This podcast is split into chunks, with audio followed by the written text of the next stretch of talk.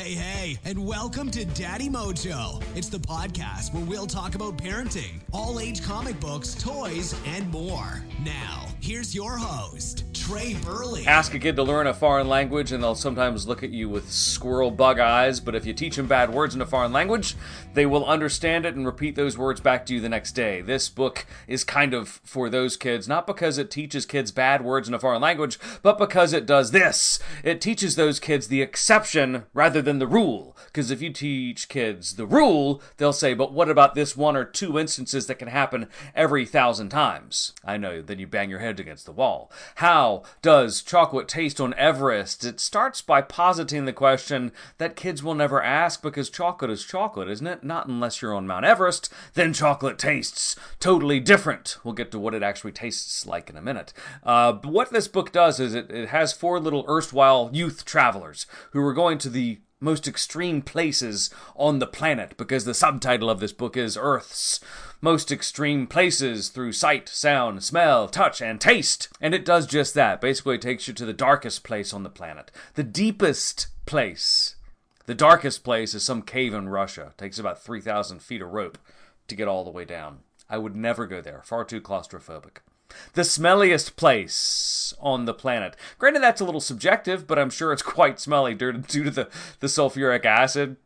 The uh, other places, like the driest place, the highest place, of course, Everest, the most desolate place, I think that was the Outback, even goes to space. Can, can, can, can people go to space? Something like that. But it does so by presenting things in a very very obscure question and saying, can we? Should we? Because this is the exception. And if we go there, what's it going to be like? What's it going to smell like? What's it going to touch and feel like? And all this other stuff. It gets kids to think in STEM natured ways like that it's almost like a, a, Nat Geo Kids type of way of thinking because the book is laid out into each destination having four pages. The first two pages are, hey, let's look at the area and figure out what's there. Why do we want to go there? What is interesting there in the first place? And then the second two pages in that little travelogue, if you will, says, okay, we're here. What's it going to smell like? What's what? What can we touch? If we eat something, what's it to taste like? and other stuff. Mm, like I don't want to go to the world's smelliest place. I've been there. It's my son's room. it's really you don't want to go there either. And the world's smelliest place in your world is probably your child's room also. So just go there and spray some Febreze. This is a book for reluctant learners. I'm going to say in grades three through five. It is going to be that type of food, that type of literary food that's going to be great for those papers that they have to start doing in third, fourth and fifth grade, and we've all seen papers like this that are just repetitive. This is going to be nonfiction paper stuff that's going to be different and out of the box, and it's going to maybe make those kids think about, wow, everything's not like my house.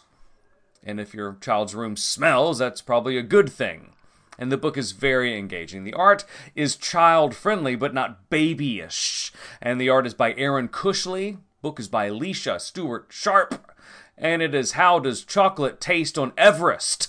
For the record, when you're about 23,000 feet up in the air, if you're on the top of Everest, your taste buds aren't going to work. And it's just going to taste like gunk. So don't take chocolate. It would also be a poor use of packing for your backpack or your Sherpa. How does chocolate taste on Everest? Thanks for listening to Daddy Mojo. Be sure to tune in next time. For more information on any of the things we talked about today, just check out the website, daddymojo.net, or hit us up at Daddy Mojo on social media.